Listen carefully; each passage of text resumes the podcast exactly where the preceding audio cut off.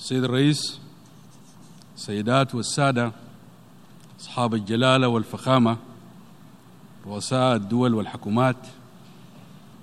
أصحاب المعالي الوزراء ورؤساء الوفود، صاحب السعادة الأمين العام للأمم المتحدة، السيدات والسادة، السلام عليكم ورحمة الله تعالى وبركاته. يطيب لي باسم حكومة وشعب السودان أن أعرب عن الأمنيات الصادقة بنجاح مداولات هذه الدورة، كما يسعدني أن أتقدم بالتهنئة الخاصة لكم سعادة السفير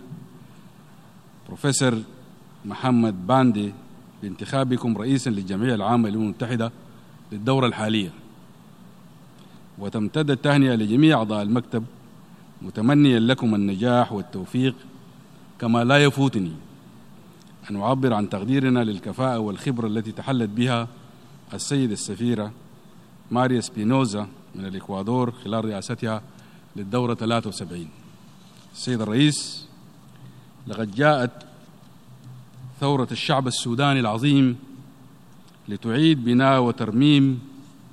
قيم التعايش الإنساني والتمازج الاجتماعي في السودان، ولتغلق صفحة ثلاث عقود مقيتة من القمع والقهر والتمييز والاحتراب بين بناته وأبنائه، ولتكتب فصلاً مجيداً في كتاب التاريخ حروفه الأرواح ومداده التضحيات والمهج. ومنذ ديسمبر العام الماضي ولأكثر من ثلاث شهور متواصلة ظل بنات وأبناء الشعب السوداني يواجهون بشجاعة منقطعة النظير وبصدور عارية أحد أعتى أنظمة البطش والإرهاب في تاريخ العالم، عزلا من أي سلاح إلا تمسكهم بسلمية ثورتهم وبوحدتهم وعزيمتهم على العبور إلى ضفة المستقبل. وظلت جذوة الثورة متقدة باستمرار، وهي الضمانة لحراسة أهدافها حتى تصل إلى غاياتها. وإذا كانت الثورة الفرنسية الكبرى قد وضعت شعارها حرية، إخاء، مساواة هدفاً للتحرر لتحرر الشعوب منذ القرن الثامن عشر، فإن ثورة الشعب السوداني في القرن الواحد والعشرين أتت وأطلقت شعارها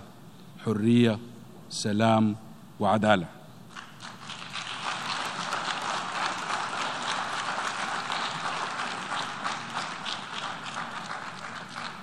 وكأنها تجدد مبادئ تلك الثورة العظيمة، ولتحرر الشعب السوداني من قيود القمع وامتهان الكرامة، ليبني وطني ويسهم مع شعوب العالم في بناء عالم سعيد يسعنا جميعا، ويليق بالجنس البشري وضميره الإنساني في كل مكان. ونحن على يقين بأن الدعم المباشر من المجتمع الدولي، ومثلا في مجلس الأمن الدولي والجمعية العامة للأمم المتحدة والاتحاد الأفريقي ومنظمة الإيجاد والجامعة العربية ومنظمة التعاون الإسلامي والاتحاد الأوروبي ودول الترويكا، الولايات المتحدة والمملكة المتحدة والنرويج، بالإضافة للشقاء في أثيوبيا، مصر، جنوب السودان،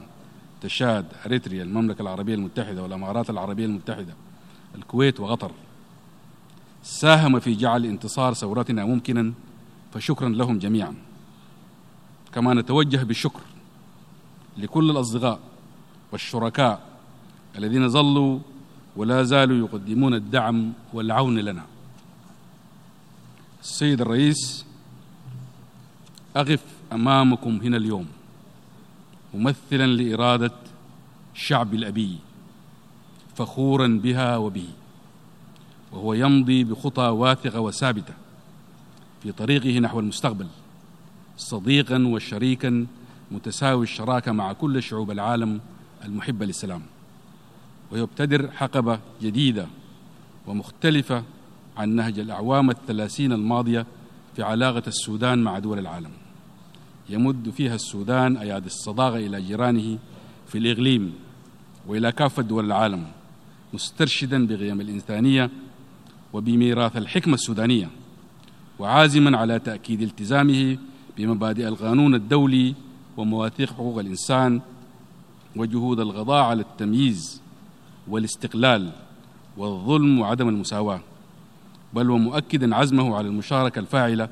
في اتجاه ترسيخ وتطوير هذه المواثيق والعهود. وكما نؤكد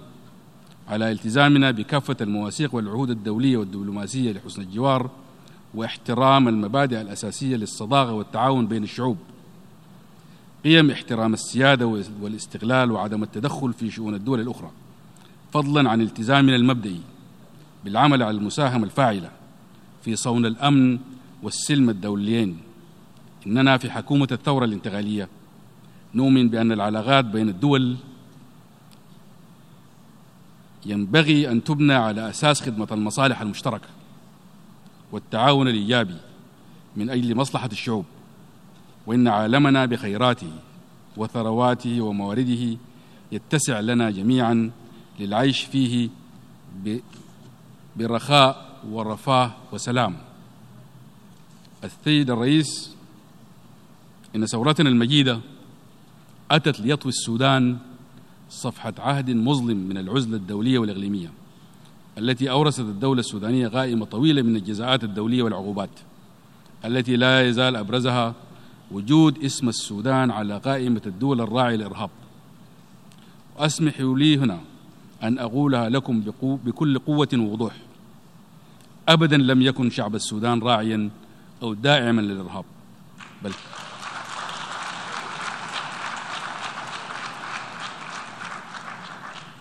بل كان ذلك هو النظام الذي انتفض وثار عليه شعبنا حتى خلع. لقد ألحقت هذه العقوبات بشعب السودان صنوفاً وأنواعاً شتى من المعاناة.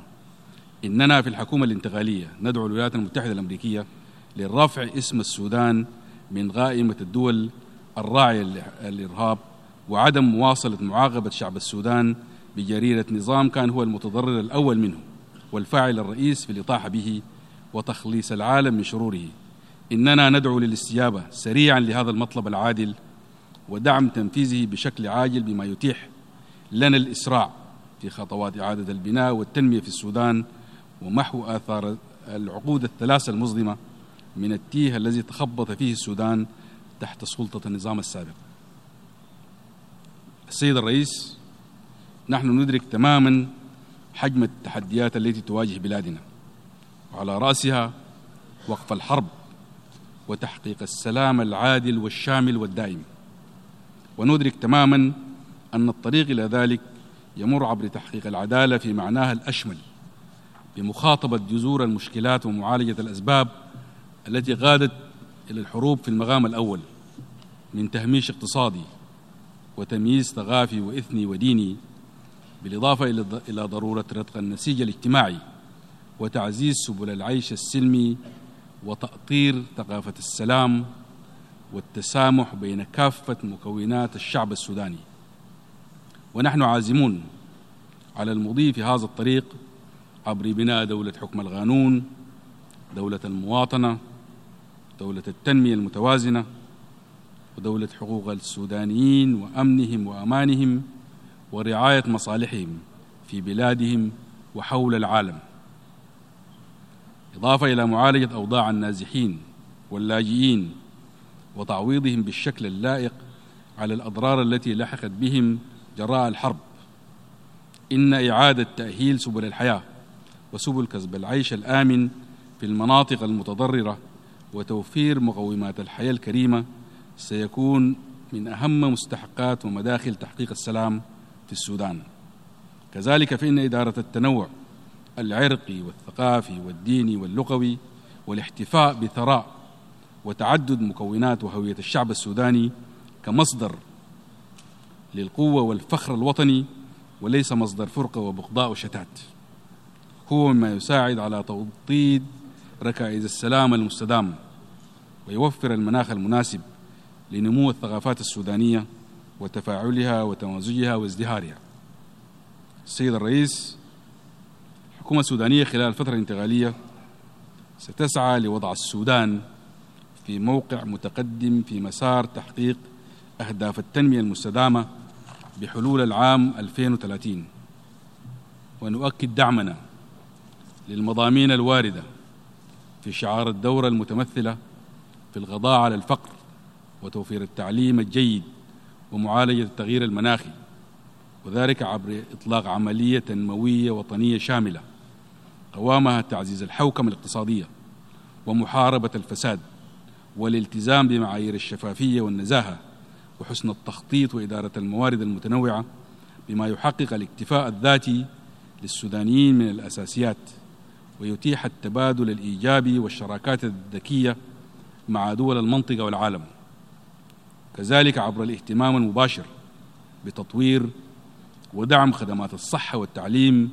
وإمداد مياه الشرب النظيفة وغير ذلك من الخدمات الاجتماعية، والتي لا ننظر لها كخدمات وواجبات على الدولة السودانية تجاه مواطنيها فحسب، ولكنها استثمار للأمة السودانية في مستقبلها وفي كادرها البشري المنتج وفي أطفالها وشبابها. إن مجابهتنا لهذه لكل هذه التحديات تتطلب من المجتمع الدولي مد يد العون، وخصوصا في الفترة القصيرة المقبلة. وفي هذا السياق ننظر إلى عقبة تراكم الديون الخارجية على الدولة السودانية،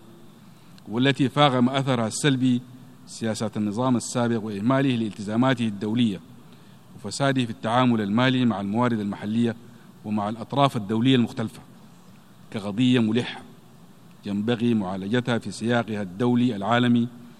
مع الوضع في الاعتبار الظروف المعيشية المحلية التي تتطلب مواصلة دعم الدولة للخدمات الاجتماعية والاحتياجات الضرورية. إن الحكومة المدنية السودانية التي جاءت بها هذه الثورة المجيدة شارك فيها كل السودانيين والسودانيات، لن تسمح رغم كل التحديات بأن يتخلف أحد عن قاطرة التنمية التي أطلقتها الثورة. السيد الرئيس، أسمحوا لي عبركم أن أوجه التحية لنساء وشباب السودان، وأخص بالتحية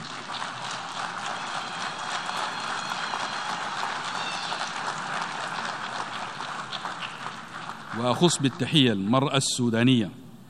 الكنداكات التي قدمت لوحة بسالة نادرة نادرة المثال بمشاركتها الفاعلة في حراك الثورة السودانية. وأعلن من هذا المنبر التزام الحكومة بالعمل على إنهاء كافة مظاهر التمييز المؤسسي والاجتماعي ضد المرأة خلال الفترة الانتقالية.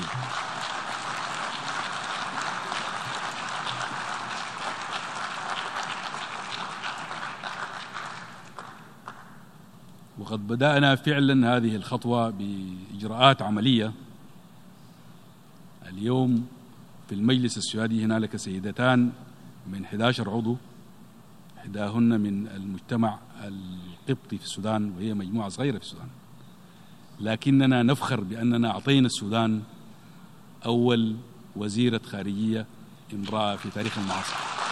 هذه مفخرة لنا.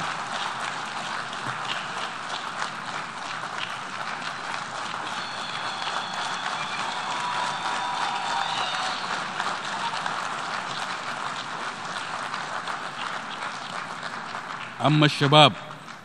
من الجنسين والذين يشكلون الغالبية العظمى من الشعب السوداني، والذين كانوا الأكثر تأثراً